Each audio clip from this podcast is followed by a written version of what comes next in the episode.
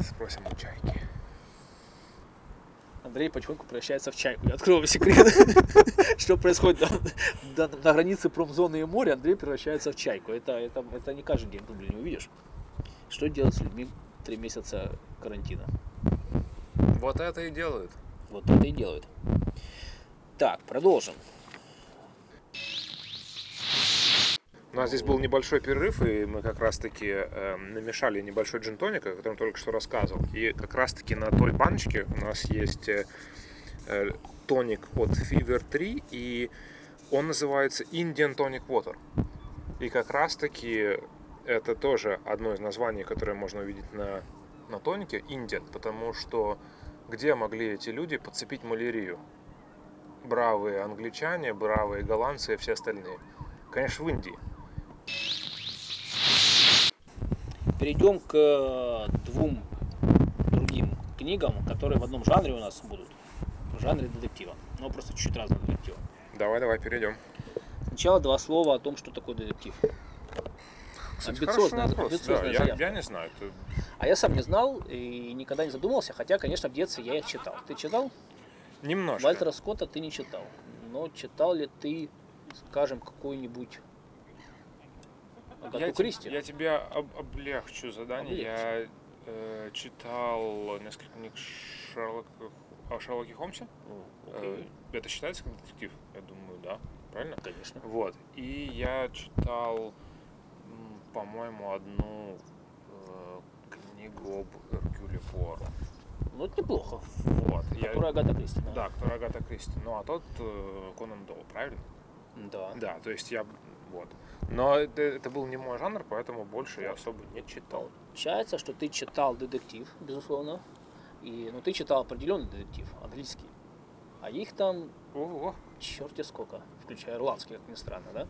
Но есть э, классика, «Золотой век» э, — это английский детектив, Агата Кристи, Конан Дойл.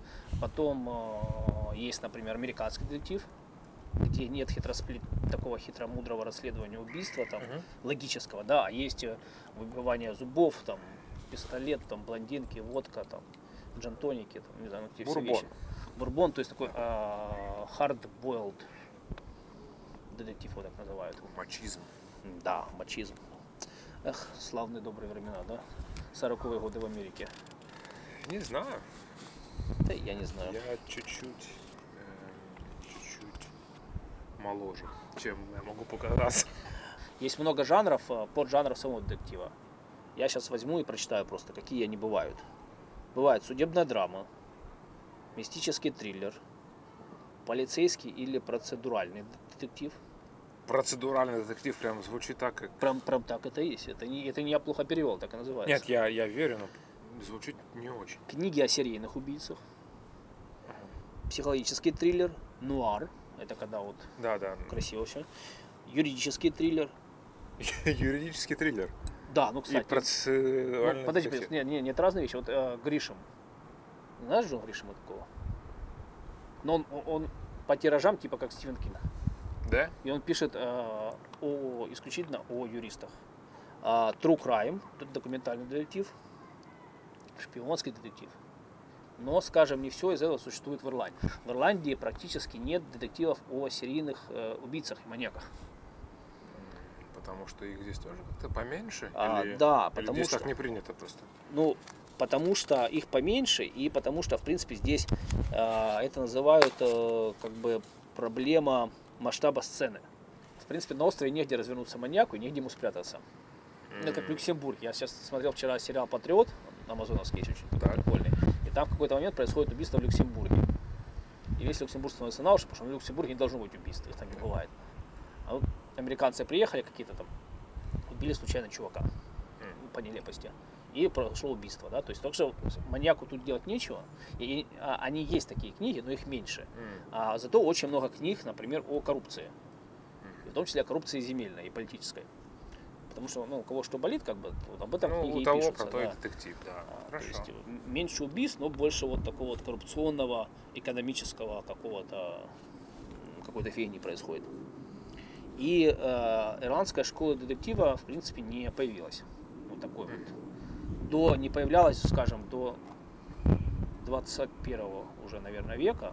То есть весь 20 век какие-то книги были, и были даже очень известные авторы, были очень популярные штуки. Например, был такой, мы уже привыкли к тому, что все здесь родственники, да? Да, это да. был очень известный автор детективов Сесил Дей Льюис, который писал около, написал около 20 романов. А угадай, чей он родственник? Дей Льюис. Нет, сейчас, сейчас ты угадаешь. Нет, я не, не угадаю. Ты не угадаешь. Окей, ну в общем, отец Дэниела Дей Льюиса. Только не говори мне, что ты не знаешь, кто это. Да ты придется это все вырезать. Я, я не... Кто все эти люди, Леша? Кто все эти люди? Это, это, это, это актер, который три Оскара получил. А, если это еще и актер, то Дэниел ты точно... Льюис, который играл в фильме а, «Да будет кровь» нефтяника играл.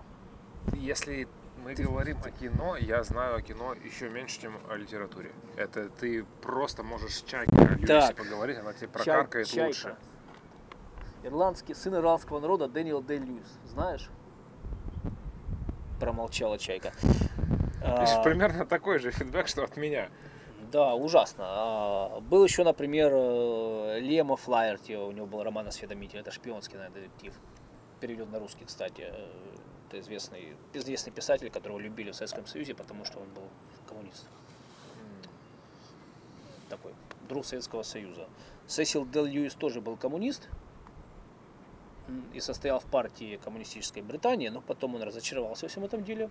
Это бывает. И э, вот почему-то себе выписал, а в рамках антиимпериализма я выписал себе этот факт, что он написал в 64 году роман «В аду нет выбора».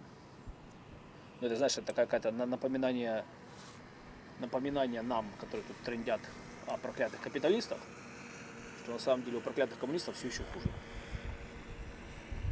Мне кажется, что я помню и так.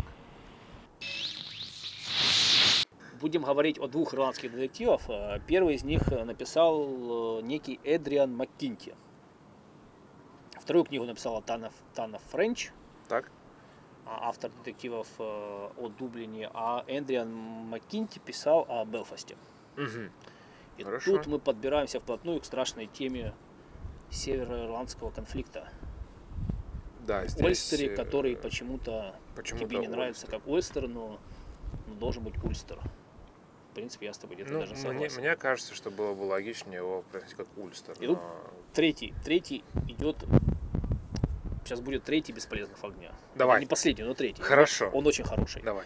А, я а, решил посмотреть, я читал Маккинти одну книжку, он писал серию детективов о а, Шоне Даффи, полицейском в Белфасте, который в 80-е расследует убийство.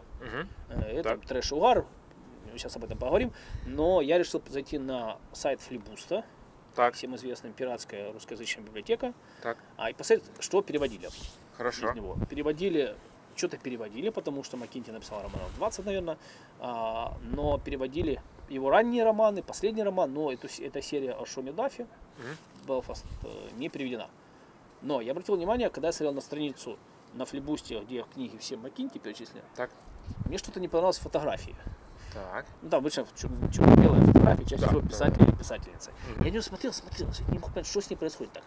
И где-то минут через пять, мне, мне понадобилось пять минут, чтобы понять, что происходит. Там была фотография Хемингуэя, который сидит у себя в, э, в доме в Ки-Вест во Флориде, знаменитая фотка, где он за письменным столом в шортах, короче, пишет. И я пялился на эту фотку и не понимал, что не так с Эдрианом Маккинти, который, собственно говоря, ну там 68-го, например, года или 70-го, не знаю. Ну, неплохо. Да, вот такой вот факт. А о чем, собственно, писал господин Эдриан Маккинти? Писал он, вернее, сказал, о чем он. Но тут нам Ну, понадобится... 20 романов, ты говоришь, что много Ну, о чем. он писал много о чем, да, но у него 7 романов, из них, э, из этих 20 романов наследия, да, большого творческого пути, и сложного, сейчас я скажу, почему сложный был, А, у него об этом Шоне Даффи происходит действие 80-х во времена конфликта. Вот я думаю, нам тут надо, конечно, упомянуть в двух словах, что это было такое. Давай попробуем. но Это Это было безобразие, очень... обширная тема. Да. И я думаю, что мы ее так не, не вытянем. Надо как-то очень, либо очень сухо, либо, либо еще суше. Ну, сухо, давай тогда не будем мы о ней говорить, предполагаем, что можно не так прочитать, да, а, ну, по ходу пьесы. Ну, То в, есть, в общих, в очень общих чертах. В чем суть проблемы? В том, что в какой-то момент пришли проклятые империалисты, начали натягивать на себя, перетягивать на себя одеяло. Так, Одеяло, одеяло Ольстера. Ну да, там были лендлорды ирландские, которые как-то под, э, под английской короной как-то кое-как ходили, жили, поживали. Их начали щемить, э, вот из Ольстера, например, потому что корона посчитала, что там как-то живет маловато людей, и неплохо было бы эту территорию э, как-то развивать. Это то, что плантейшн было, но это Да. ты, ты дав- далеко туда. Да, да, да, Сколько? далеко. Но А, так ну это, да, этому конфликту 400 там 500 лет. Да, да. ноги, ноги растут примерно оттуда. Они решили эту территорию заселить. Местные были против. Случился военный конфликт. Э, Битва при Бойне, не помню там какой год. Бойн это река. Э, Как раз таки тот же, по-моему, Вильгельм Аранский ее, кстати, выиграл. Да. Мо- Может быть, другой Да, по счету. Ну да, но- но там были потом оранжисты, да. Оранжисты, да. э, Короче, империалисты победили. И в провинцию Ольстер начали, э, начали активно колонизировать, заселяли туда преимущественно шотландцев и чуть-чуть англичан. Да, и, естественно, протестантов. Потом быстренько перематываем в наши времена. Как я с романи- романами делал. Оп, Да, да, то есть 1960 какой-то год. Да, 1960 какой-то год, там э, живут э, э, люди, которые протестанты, когда вся остальная страна католики, и которые... э, Нет, там живут и те другие. Да, там живут ну, и те, и другие, но кого-то их, их там протестантов больше. больше, да.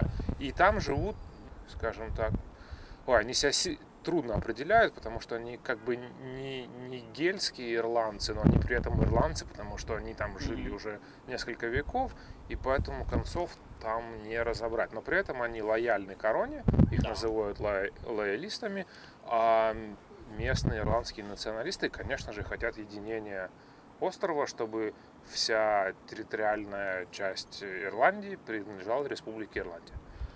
За это мне проставили будет, я думаю, троечку с плюсом, Не, не, ты, но ты- ты примерно рассказал, так. ты рассказал вообще отлично. Я думаю, что я бы так не рассказал, потому что я просто мне интересно, как ты вы- выбрал вариант суши или еще, или еще суши, потому что ты копнул так далеко, куда я, куда я бы даже не А, смог рассказать. Не, ну, Нет, это, это- это так и есть.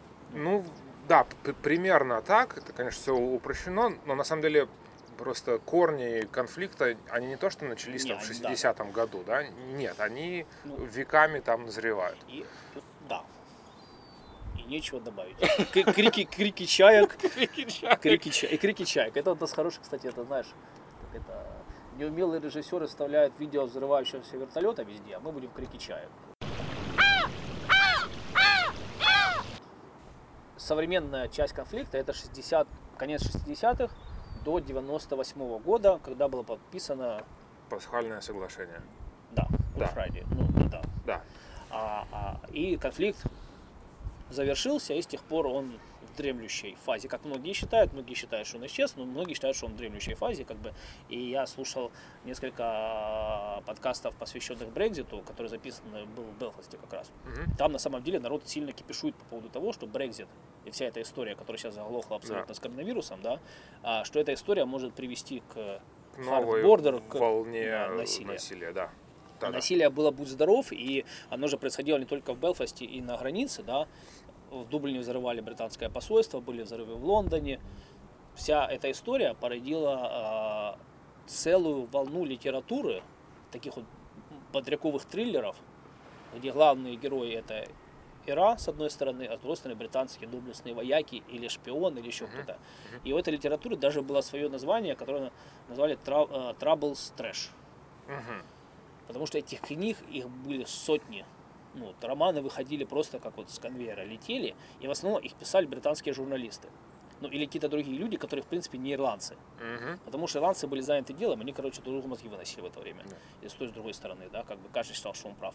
А, а- описывали а, эту ситуацию журналисты, которые освещали конфликт, потом возвращались, куда они там возвращаются, да, и писали книгу про то, как... И там все было, принципе, в нарративе империалистическом, опять-таки, да, потому что Конечно. Ира это были злодеи, абсолютное зло, Террористы. террористы, да, террор не да, метод, э, да. так нельзя, э, честные солдаты, ну вот это, короче, вся Да. эта история.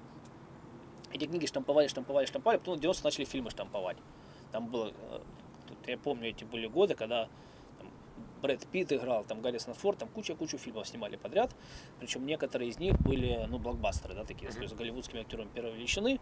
И там все время, там, в принципе, они могли бы даже вызывать сочувствие к, к бойцам Ира, к Брэндону Бину нашему, Мгм. да, но в то же время все равно они были достаточно штампованы, потому что там ход, ну, как бы, все эти э, персонажи, они были, ну, заранее прописаны в каком-то определенном, да, ключе. Мгм. Вот. Но потом, а, уже в 90-х где-то, нулевых, может быть, а, и мы говорим только о криминальной литературе, да, были серьезные и пьесы, и романы, которые поднимали важные вопросы, но если говорить о crime fiction, то это был либо такой трэш Мгм. низкопробный, Да, да, да. и интересные вещи стали появляться уже ближе к концу 20 века, и вот Маккинти один из тех, который, на самом деле, первый роман из этой серии написал в 2012 году. А, Маккинти, у него интересная карьера писателя была, потому что он был а, успешным автором, начиная с нулевых. То есть он родился сам, он сам из Белфаста. То есть это, например, когда чувак пишет о Белфасте, потому что он знает, что это такое. Он уехал, учился в Оксфорде э, или в Кембридже, ну не суть. Потом переехал в, в Нью-Йорк. Работал там в Гарлеме, там, барменом, там, вышибал, еще кем-то, ну как всегда это, да. Биография писателя красивая. И потом уехал в Мельбурн и стал там писателем профессиональным. Мельбурн, который в Австралии. Да. Мгм. А, и он писал, продолжал книги. В 2012 году он написал эту серию, и каждая книга у него получала там кучку литературных премий. Ну, нишевых, жанровых, ну там главная премия детективных романов. Пум, получи, там шорт-лист, пум. Но, что интересно, в 2017 году, то есть он пишет уже профессионально лет 20, ну, чуть меньше, он э, решает бросить всю эту историю с писательством и стать водителем, вернуться к профессии учителя, которым когда-то был, и стать водителем Uber еще на полставки, по той простой причине, что его книги получают эти все премии, но тиражи, но продажи там две, несколько тысяч в год, и на деньги просто прокормить семью не может. Мгм. Тоже хорошая история писателя, в принципе. Да, он пишет об этом блог, и ему из Америки позвонил другой писатель, известный, популярный какой-то, не помню фамилии, и он сказал, ну, чувак, типа, не бросай, ты круто делаешь то, что ты делаешь, а давай продолжай. Он сказал, не, я не могу продолжать, у меня... А, его выселили из дома еще вместе с семьей, этого Ага. Макинти. То есть evicted, и он как бы этого добило, и он перестал как бы, ну, уже надеяться. Ну да, сколько А, можно. уже, Этот да. американец, который ему позвонил, он знакомится с неким товарищем Салерно. Я даже не поленился пойти на IMDb и смотреть, кто это. Это оказался какой-то... Он агент, но при этом сценарист. Оказывается, что помимо прочей работы, он написал сценарий к фильму «Армагеддон», Мгм. хоть ты и не про кино, да? Но что он сейчас делает, Ну, он пишет я сценарий да. ко всем пяти сериям «Аватара». А, вот так даже. Хорошо. Во-первых, я узнал, что их пять. Я этого тоже не Ты знал. знал, что пять «Аватаров»? Нет, нет. Ну, Нет, те- я тебя ждет видел, пять- я тебя ждет пять один, аватаров. Один видел. Ну вот их будет 5, и пятый будет в 2027 году, если не перенесут. Неплохо. Ну, в общем, чем закончилось все, что у, у Эдриана Маккинти, собственно, после этих звонков хэппи его убедили написать еще одну книгу, дали ему задаток, он написал книгу, а потом Paramount купил, заключил с ним контракт, как написано, семизначный Мгм. на эту Да. книгу, на экранизацию. Неплохо. И все стало хорошо у него обратно. Я его книжку прочитал всего лишь одну из этой серии, самую первую. И, ну, это классический такой триллер. По заливаемому дождем Белфасту бегает этот коп. Коп-католик, который живет в протестантском районе. Да. У него в отделе коллеги все протестанты. Появляется труп, у которого отрезана рука. Потом выясняется на экспертизе судебной, что рука чужая. Ну, Так как он самый умный в отделе, он думает, что это не так. Почему у трупа чужая рука? Это как раз происходит в- действие в мае 81 года, когда голодовка была в тюрьме, когда Ага. Бобби Санс это Бобби Санс, да. погиб, по-моему, первый. А, И вот это в мае этого года происходит, и там даже фигурируют реальные тоже лица. Там появляется э, Джерри Адамс, мимоходом пробегает по роману. Это лидер, лидер Шен Фейн, Ага. который тогда, он всегда отрицал, что он как бы связан с, с Ира, да? Мгм. но многие считают, что он связан таки был. И э, я не могу рекомендовать так же горячо, как исторический роман предыдущий, да, но это такой крепко, крепко скроенный триллер, динамичный о Белфасте времен конфликта. Не глупый, написанный хорошей прозой, с Мгм. интересными персонажами. Такие вот жанровые штуки, как э, детективы, да, они позволяют понять э, какую-то социальную историю или какую-то культурную историю гораздо лучше, чем умные Да, чем умные там заметки. заметки э, или эссе, или да, еще да, что-то. да. Потому что These are the hot sheets. Best investigative reporting on the planet. Go ahead, read the New York Times if you want to. They get lucky sometimes. Thanks, Manny. Cannot believe you're looking for tips in the supermarket tabloids. Not looking for. Found. О чем я еще не успел рассказать, это о том, как джин стал таким популярным напитком и из чего это все получилось. Вообще, сейчас очень часто говорят Лондон Dry Gin и English Gin и так далее, хотя мы только что, в принципе, узнали, что напиток сам, в принципе, преимущественно голландский. То есть его делали изначально этот э, Женевер, делали преимущественно в Голландии, чуть-чуть в Бельгии, немножко э, в, в Германии, во Франции, которые там на- в приграничных районах, но преимущественно в Голландии и в Бельгии. А потом раз, и у тебя везде, вот ты принес Танкерей, это же английский джин. И Бифитер, английский джин, и много джиновых брендов таких Да, безусловно, да, established. да, это, да. это английский, английский джин. Как он э, набрал популярность и обороты, будучи голландским, в принципе, напитком.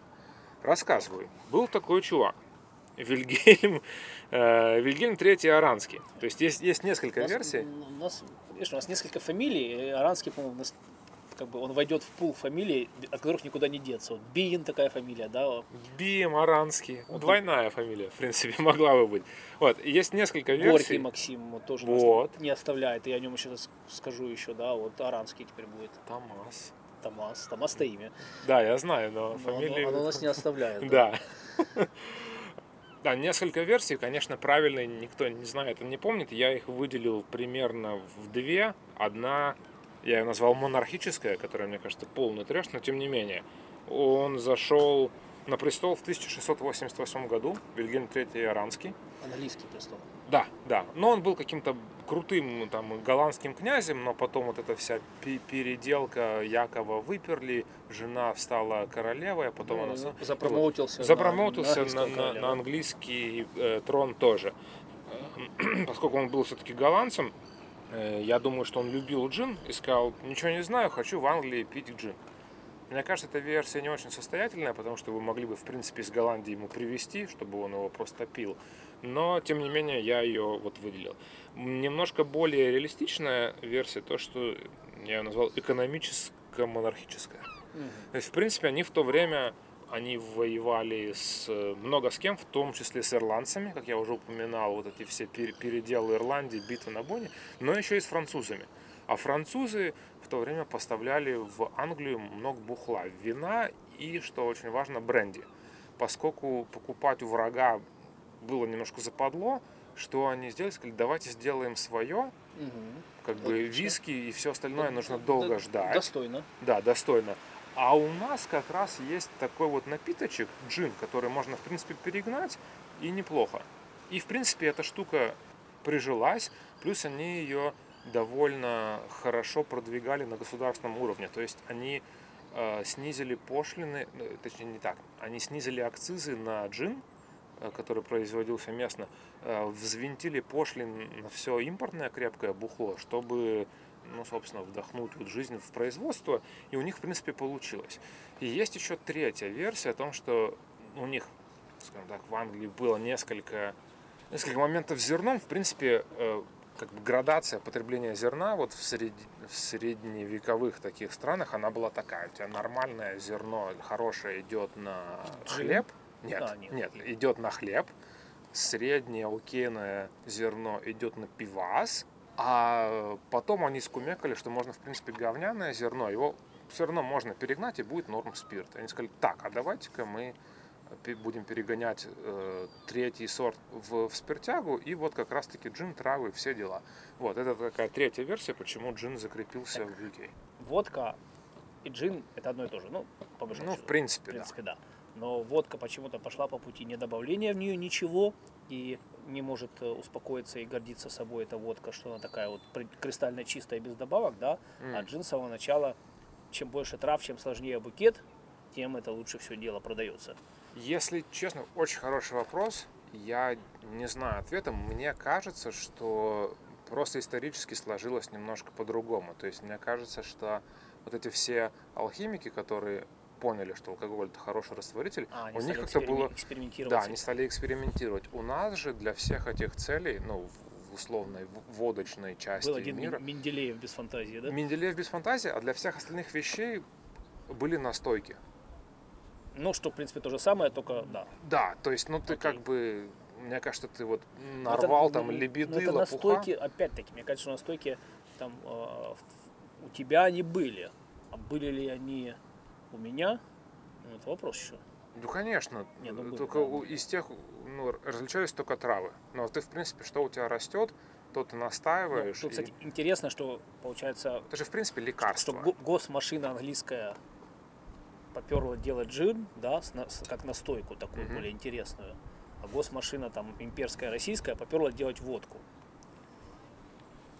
Ну, это, кстати, очень интересный вопрос То есть псих- да. психология По- абсолютно поч- другая, да. Вот почему, да. а, потому что это же вся становление джина произошло явно еще до коктейльную эпоху, да? Да, да, да, да, да. Потому что когда появились коктейли, почему танкерей такой всеми обожаем, потому что он в коктейлях там начинает играть все этими травами, его любят в коктейли добавлять, да? Да.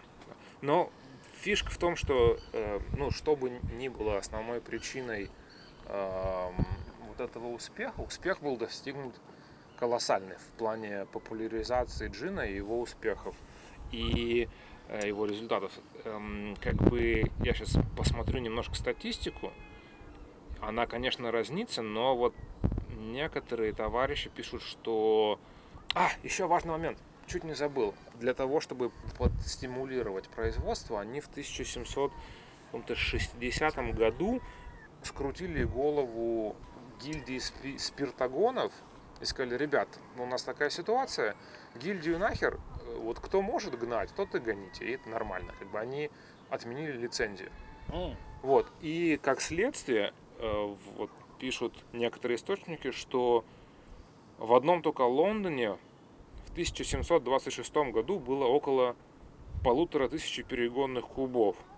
А в 1740 году производство джина в 6 раз превысило объемы производства пива. А пиво это такой это исконный это это английский. прекрасно, эль- да. Вот, то есть, прикинь, Лондон, не знаю, сколько тогда там жило э, людей, но 1700 перегонных кубов, которые только, о которых только люди знали, и примерно в то же время пишут, что там было 15 тысяч кабаков, из них, ну, то есть питейных заведений, сори, из них половина была рюмочные, в которых давали джин. И мои- моя антиимпериалистическая натура, мой, мой как-то мой маленький евромарксист, который во мне дремлет, да, а, он не может успокоиться, потому что пока они в Лондоне развлекаются вот таким вот образом, ирландский крестьянин делает что? Он на себя берет этот медный котел, и чтобы сделать несчастный патин, Да, бежит уе- в гору куда-то, в прячется там Канимару, в бежит, Канимару да, под да. дождем, потом приходит полицейский противный, забирает его, у него Да. котел, ну видишь как, а, а, а там вари не хочу. Да, Экспериментируя со всеми травами, которые тебе привозят со всех концов мира, с из угнетенных колоний, хинин и прочих. э, Но, кстати, о травах, поскольку э, не все были такие крафтовые производители, как, как могли бы быть, а много кто добавлял в джин скипидар. Я как потом погуглил, это Зачем? какая-то... Ну вот, чтобы был этот травянистый вкус скипидар, это какие-то смолы хвойных деревьев. а, окей, а при- никогда не, Это не при- нюхал. Это при том, что э, в больших концентрациях это еще и нормальный яд. То есть... э, It's э, okay. Да, it's okay. Э, По-английски, кстати, turpentine. То есть ты можешь его видеть как растворитель для краски и прочее. А, окей, мгм, Да. Вот. Но суть даже, даже не в этом. Я сейчас потихоньку буду подводить к следующей части, которую я расскажу потом. Что мы имеем, когда государство активно стимулирует производство? Мы уже поняли масштабы, что все наросло хорошо. Он был дешев, он был, Вкусен. он был достаточно, наверное, вкусный. И разнообразен. Ну да, каждый варил на, на свой лад, гнал. Дешев, вкусен и крепок. И крепок. И широко доступен. Что мы имеем? Всеобщее ликование. Всеобщее ликование, которое вылилось в так называемое джинное безумие, джин крейс, когда Вот. очень большой Вот оно. Процент- Кульминация подкаста. процент вот оно. населения Лондона спился просто наглухо, и, э, нужно, нужно изучить подробнее, да. и государство тогда решило натянуть поводья, и, издало там несколько законодательных актов о том, что хватит, Мгм. не надо, народ взбунтовался, они А- отменили, но об этом расскажу А попозже. это, Джим как- Крейс. это когда было? А, Это было примерно в тех же годах, 1700, То есть там, еще даже до, до- даже до викто- викторианской эпохи, да, это еще да, 1720 примерно год, там точной даты нет, но где-то 1720 вот это на- начало вот этой джинной лихорадки, когда красота. Э, когда все стало очень плохо. Да, там даже есть интересные гравюры, но об этом расскажу чуть-чуть попозже. В общем, таким образом джин за- закрепился на территории Англии, преимущественно в Лондоне. И с тех пор, в принципе, английский джин, он, вот мы сегодня его пьем с тобой. Отлично. Вот так. Это мне очень понравилось. Так, третий автор, третья книга. э, третьего автора зовут Тана Френч. Как понятно из имени, это женщина, автор детективов и Нифига не понятно, кстати. Та- Но та- Тана ну мо- да, может ну, быть ну мужское да, имя. Поэтому я, наверное, и, да, и уточняю. Это женщина, писательница. Отца ее звали Дэвид Френч. Неожиданно, да? Но почему это? Почему? Это подводка к тому, как звали ее маму. Маму звали менее прозаически. Елена Хвостов Ломбарди. Ого, Ты чувствуешь корни ее фамилии Хвостов с двумя «ф». Французские, конечно. Конечно, французский, да. Я, у меня в заметках рядом стоит, с этой фамилией стоит Максим Горький, знак вопроса. Я не знаю, почему это сделал, но, ну, наверное, наверное, что-то э, да, способствовало этому. Она родилась, по-моему, не в Дублине, в Америке. Потом приехала в Дублин, студенткой, закончила Тринити колледж, работала актрисой долго. И достаточно поздно начала публиковаться. Только в 2007 году, сама она 73 года, она выпустила свой первый роман «In the Woods», и успех ее прям сразу нашел, Обуял. обуял, да. И она с тех пор написала, на самом деле, не как Макинти 20 романов, которые в итоге привели их к тому, что из дома выселили, да. Она написала всего 6 романов, или 7. Всего. Ты тоже Всего. так э, лихо отвешиваешь всего. Ой, я, я как бы... В я- контексте в Маккинти, контексте да. Маккинти, да. В контексте Конора даже побольше написал уже. Все книги, абсолютно все переведены на, на русский. То есть ее сразу переводят, то есть это абсолютно А, признанный вот даже так. автор бестселлеров. Independent, ирландский, ирландская газета, называла The First Lady of Irish Crime. Да, ее вся эта серия, она пишет, се- это серия, которая называется Дублинский отдел по расследованию убийств. Dublin Murder Squad. Мгм. Я для подкаста выбрал книгу третью из цикла. Не первую, не вторую, потому что, мне кажется, там очень интересный Дублин представлен. Вот. И э, с точки зрения жанрового наполнения, это как раз есть процедуральный детектив. Мгм. Когда занудный, занудный коп ходит, вызывает на допрос, собирает улики. То есть это не частный Ну да, да, детектив, понял. это не какой-то бравый там бывший, плаще да. там и, и в Да, широкополой причем, шляпе, видишь, это, да. это важно. Это коп, который имеет зарплату, работу, Клерк. кейс. Да. Да, это Аккаунт- аккаунт-менеджер клерк. такой, да. Ее рассказы все, сори, рассказы, романы, написаны все от первого лица. И я, хотя детективы читал, ну, когда был подростком, потом перестал, да, до вчерашнего дня, ну. Я никогда не задумывался о таком маленьком, очень важном факте, почему детективы некоторые от первого лица написаны. А оказывается, почему? И целые умные А почему? вещи. Ну-ка. Потому что, что когда персонаж рассказывает, что он видит, ты видишь ровно то, что видит он. Это логично. И не видишь то, что происходит. Поэтому ты не знаешь, знаешь не всю картину, связанную Мгм. с преступлением, а только его версию. Да. И вот доктор Ватсон это как раз классический пример, когда используется этот прием, чтобы искусственно сузить картинку. А, Любопытно. И причем не обязательно это может быть главный, это может быть вот свидетель, как Ватсон, Да, или да. напарник, или какой-то персонаж. Но главное, чтобы ты, ты через призму его, инфор- его информированности вообще на кейс смотришь. Мгм. Да, интересно. Я никогда об этом не думал, да. Я Потому что от третьего лица это будет совершенно по-другому все. И ее книги, а, они вот э, немножко вот пытаются в большую прозу соскользнуть, потому что у нее не так важно, кто это сделал. Там есть некие, некие неувязки в книгах, и всегда тебе кажется, ну, так, что-то оно не сходится. Мгм. Но вот психологический момент, она пытается, вот, она сильно напирает на психологию преступления, почему это сделано, какие-то семейные истории, там, истории социологические какие-то, да, то есть. И третья книжка, The Secret Place, а, сори, я зарапортовался, она называется The Faithful Place. Если это еще одна. The Faithful Place – это название улицы вымышленной, но она якобы находится в Либертис. Да, это Не знаю, это. знакомый нам район, да, да, Это отличный район, где находится фабрика Гиннес. Да. Ну и много других вещей тоже. Да, и там, и там специфический народ живет, там такой working класс как бы район, да. И я знаю только одного человека, нидерландца, который жил в Либертис, прямо вот в центре. Мгм. Он снимал там дом, и он мне сказал какую-то чудную историю. А он э, сам, по-моему, из Египта, и он был женат на, на русской женщине. Был Хэллоуин. К нему пришли на Хэллоуин э, трик-о-трит, Да. или наоборот, э, местные пацаны из Либертис, мальчишки. Так, И он, пока э, все сходится, давай. и он вынес им коровку, конфету. Ну, это asking for it, как говорится. Вот, и они ему это сказали. Фидбэк был дан немедленно, на что он сказал, типа, ну а что вы хотите, что, что как, типа, дареному коню зубы смотреть, ребята, не надо. Ну и закрыл дверь. На следующее утро у него были про, э, проколотые шины на машине. Не знаю, все ли только одна, но, как бы для иллюстрации достаточно одной.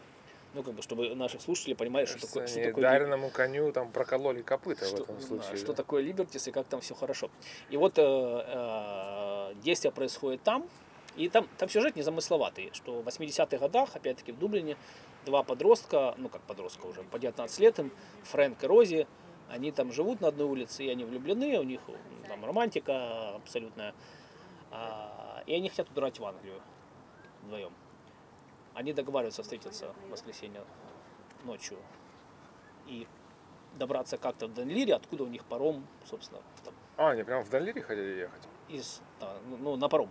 Ну, тогда, Мгм. тогда самолеты, они не могли на самолет Ну да, да. купить билеты. Не, здесь же ходил паром. Да, да, Так на- мы, на мы- паром. вот мы на пирсе стоим. э, То, куда они хотели удрать, это от нас Да, но- в 150 Но не получилось у примерно. них, Не потому что Фрэнк ее ждал, и она не пришла.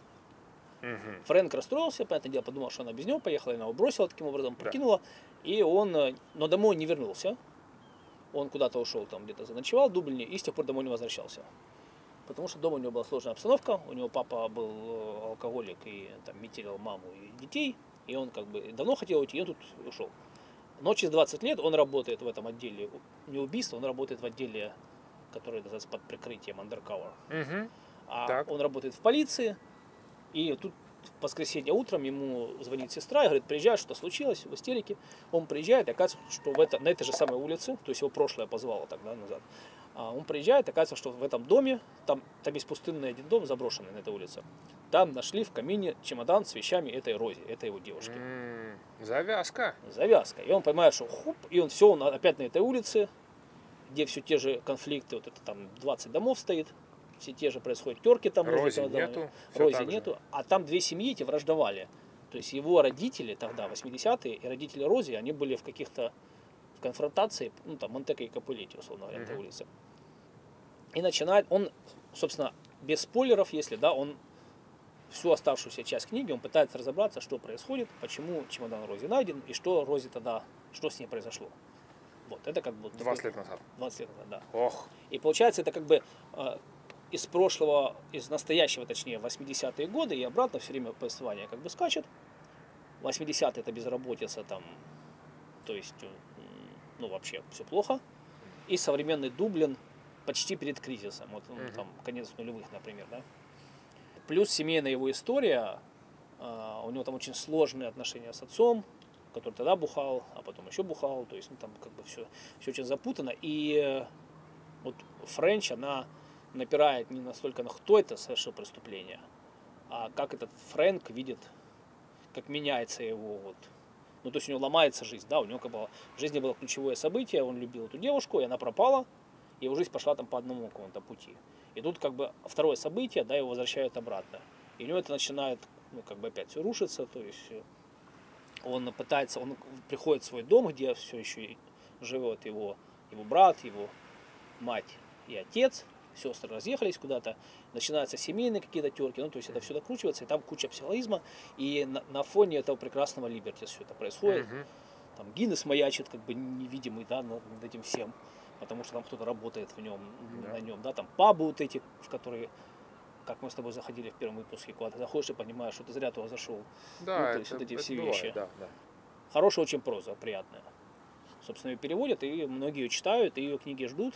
Она написала шесть таких э, романов в цикле. И последнюю книгу она написала, это скорее мистика, то есть там не детектив. Ее все ждали. Стивен Кинг о ней очень хорошо отзывался. Да.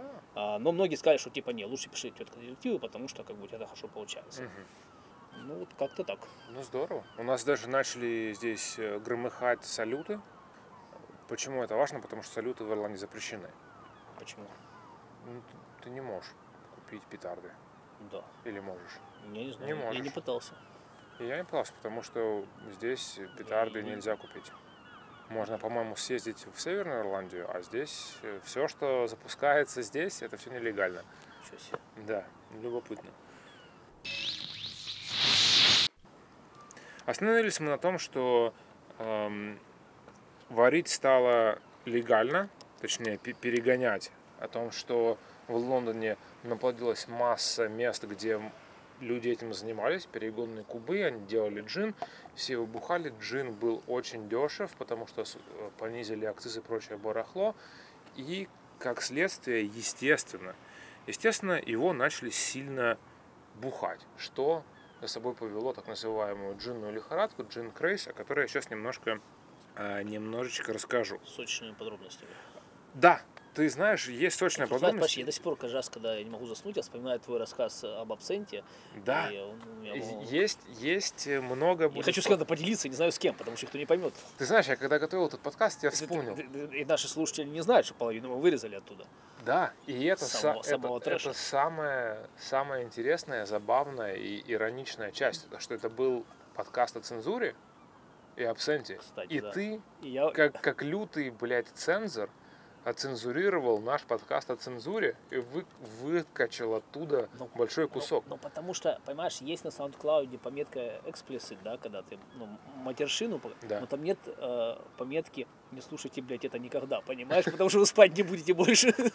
Там нет такой пометки. Ну хорошо, тогда у меня есть Ну небольшой да, но кусочек, это, но это хороший момент. Который... я об этом не думал. который я все равно здесь расскажу. Ну, в общем, что, в принципе, случилось? Случилось то, что и должно было, скорее всего, случиться. Люди начали адски бухать, спиваться, особенно э, рабочий, рабочий класс и бедняки.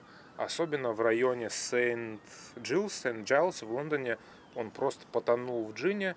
И настолько это все приняло э, катастрофический оборот, что государство принимало, по-моему, 5 различных актов за 20 лет ну, на, на- на уровне королевства о том, чтобы как-то вывести ситуацию из, из бедственного положения и обуздать э, вот это потребление джина.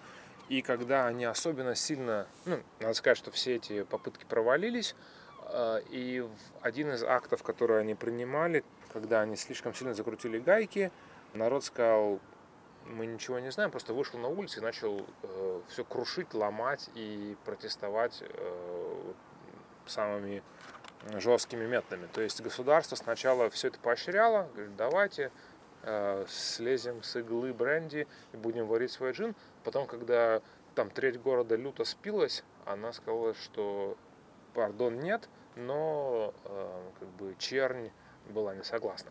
Вот что опять же параллели с нашей, ну определенные параллели с нашей э, историей об абсенте, когда мы помним в Париже э, был так называемый зеленый час, когда все высыпали на улице и начинали бухать абсент, потому что это было Мгм. это было Да. модно, это было круто. И опять же, проводя параллели с историей о нашем Жане Ламфрае, которого ты э, вспоминаешь в холодном поту и не можешь уснуть, есть похожая история вот о, о людях, которые допились до, до ручки.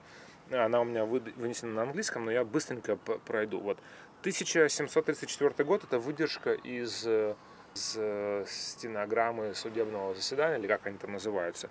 Мадам Джудит Дифур и ее подруга давали следующие показания. В воскресенье ночью мы взяли дитя, отнесли его в поле и раздели. Потом мы... Леша. Не, потом мы повязали э, небольшую салфеточку вокруг, вокруг рта, чтобы дитё не плакало, не шумело. И бросили в канаву. После этого мы пошли... Чайки и- возмущены. Чайки возмущены. Мы пошли и продали одежду за шиллинг, эту, которую они сняли с, с Детскую, ребенка. да. Да, да, да. А пальтишко и чулки for growth. А growth это какая-то Наверное, еще меньше, финансовая мера, я, я не знаю. Но, в общем, они продали одежду ребенка и купили на кварту джина на эти деньги. Это примерно 130 миллилитров на двоих. А дитя они свое?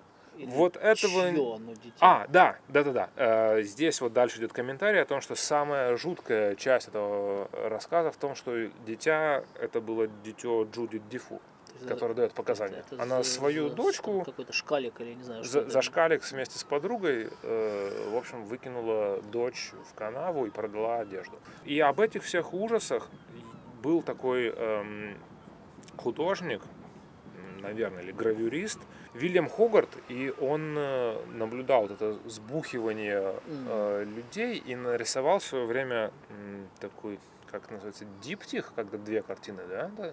Да. наверное. Ну, наверное, да. Ё-моё. Так, надо, надо выпить срочно. Вот, э, или сделал гравюру, и одна называется «Пивная улица», а другая называется «Джинный переулок». И я, кстати, всем рекомендую погуглить, по- посмотреть, что это Ну, такое. Я это сделаю про- И прямо, это прямо завтра. у меня есть открыты даже картинки. Да, и видно, что на, на пивной улице все хорошо, люди пьют пиво, все пузатые, счастливые, видны какие-то купцы, которые читают какие-то грамоты, у них вот э, рыбный прилавок, здесь люди выпивают, здесь люди ремонтируют какую-то церковь.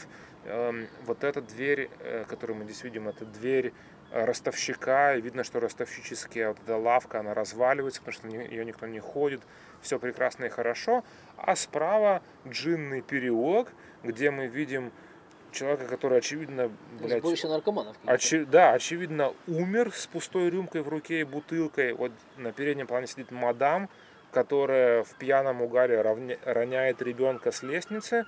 Эм, тут справа люди относят свои последние пожитки вот этому ростовщику. Вот поншоп, вот это та же дверь, и он принимает их, чтобы они могли Чтобы пойти... за 40 евро купить бутылку танкерей. За, за 50 даже. Да, за и 40, да. чтобы вот пойти в вот эту забегаловку с названием Джин Роял, тут кто-то просто, блядь, умер, его суют в гроб. Здесь каких-то пьяных в говно людей э, на тачке везут в какую-то канаву. Тут мать льет джин ребенку прямо в глотку какому-то грудничку. Э, здание Тут просто кто-то повесился в, в окне, вот. То есть э, джин очень Сгустил плохо. краски. Да, да. э, А пиво все нормально. То есть э, дело приняло очень стрёмный оборот. И на самом деле я не знаю, чем оно закончилось, как они смогли или не смогли выровнять ситуацию. Я знаю. Но давай. У меня есть версия рабочая. Давай. Они стали его экспортировать. Так мы сейчас его и выпьем С- тогда? Слабо развитые страны. Да, я сейчас налью Это, себе это то, что делают империалисты, когда ситуация выходит из-под контроля. Наверное, это не самая плохая версия. Собственно, да, это была довольно, наверное, стрёмная страница в истории Джина, но уж какая была. Ну да. Я еще, кстати, видел, э, не знаю, читал ты об этом, когда ну, материалы собирал или нет, говорят о том, что и это было, кстати, это было в книжке Танны Френч, потому что а, отец э, рассказчика Фрэнка, этого копа, он э, у него не было работы никогда, но он подрабатывал случайными заработками, да, там покрасил что-то, там еще что-то такое сделал. Ну, опять-таки, намек на то, что типичная ситуация в Дублине 80-х, 70-х. И, и там был такой эпизод маленький, когда он получил какую-то хорошую работу, два дня там что-то работал, что-то сделал, ему дали много денег, и он пошел, и в таких случаях он шел в кабак, в паб, Мгм. он не фанат пива был, как там большинство, да, пабных историй, а он, э, как вот старое поколение дублинцев, да, мы часто вот иногда видим, наш сидит такой вот дедушка, у него там стоит бокал, стакан, ты думаешь, что это- это яблочный сок, да, там, Мгм. потому что там 300 грамм, а это Да. виски, да, Да. ну, то есть вот такие истории бывают. И вот этот папа такой у него был, олдскульный. И он пил джин. И там такой пассаж, что джин makes him sad. Меня эта фраза зацепила, я даже ее погуглил, и я понял, что есть абсолютно целая конспирологическая теория о том, что джин вызывает вот sad, sadness, М, и самокопание, и саможаление. То есть его действие.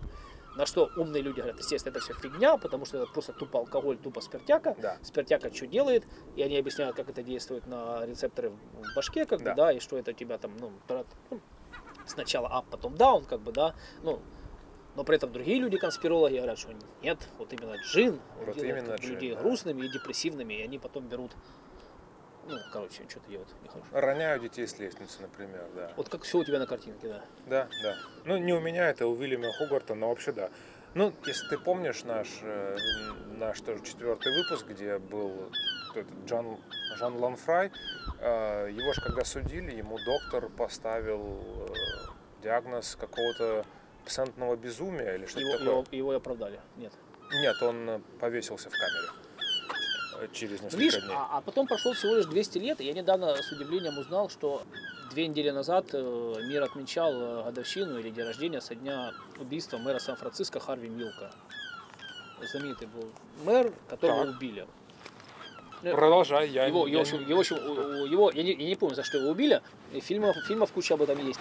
Но чему я сейчас об этом говорю, что а, когда судили убийцу, защита убийцы выбрала интересную тактику. Она пыталась доказать, что убийца как бы, он, он, э, патологически любил пищу с высоким содержанием сахара.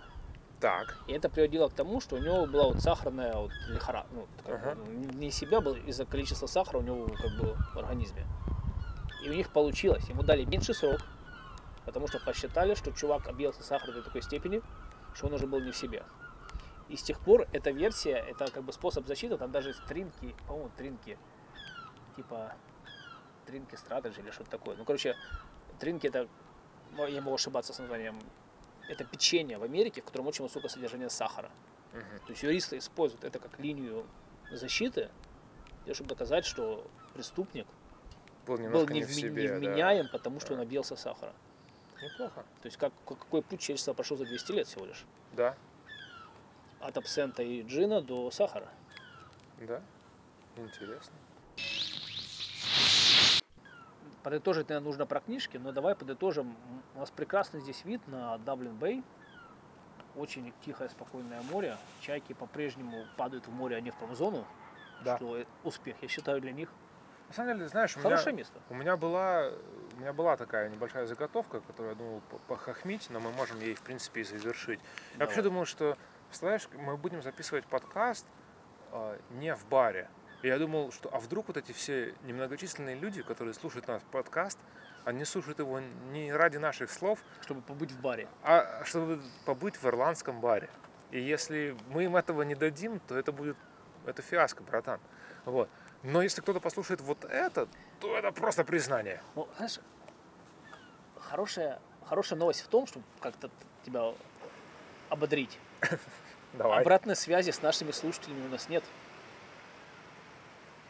Это правда. Как мы можем понять, что кто-то из них не побывал в баре, хотя он очень рассчитывал на это?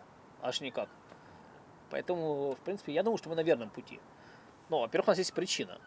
Мы физически не можем попасть в бар. Мы пытались сегодня. Мы специально встретились на Мейн-стрит, а, славного города Кингстауна, как называли империалисты, а теперь Данлири. Мы пытались зайти в парочку баров, нас не пустили. Нам выдали Гиннес с собой э, в кофейных э, больших емкостях примерно, да? И мы пошли сюда на границу промзоны и моря, и И записали подкаст, в первый раз без шума. да. Но не в первый раз без смысла. И не в первый раз мы перевалили за два часа просто вот за нефиг. Ну, всего доброго. Мы рады снова были вам что-то наплести ужасное и бессмысленное. Все так. Спасибо, что послушали. И э, до следующих выпусков.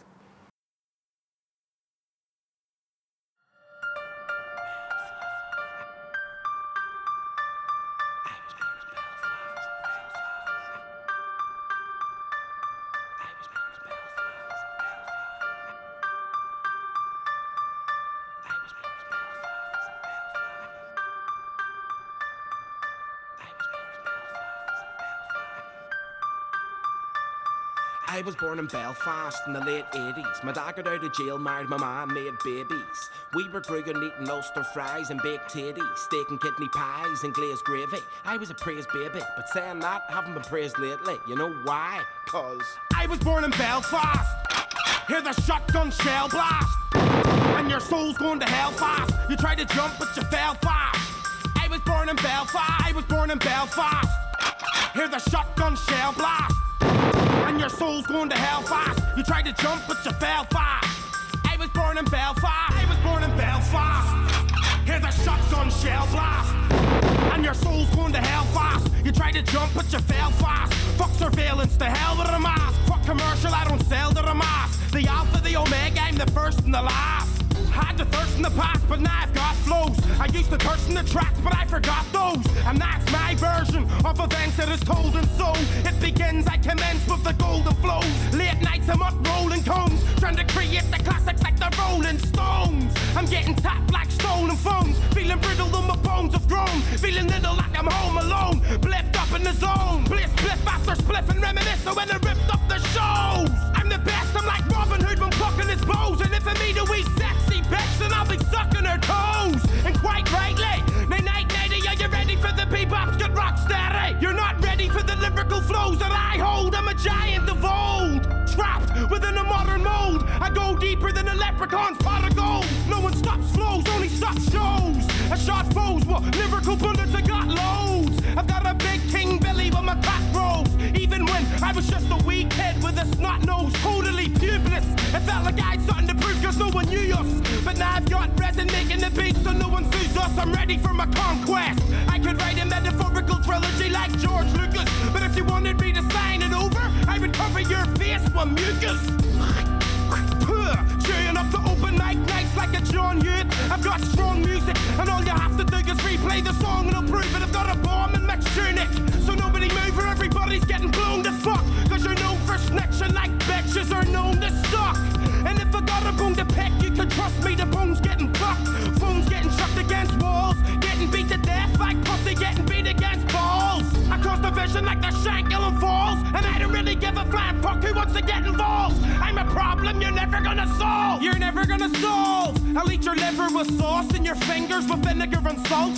Maybe I was different and born upon lightning bolts. Strike chords with a frightening force, and every time I perform, it's drunken nights I endorse.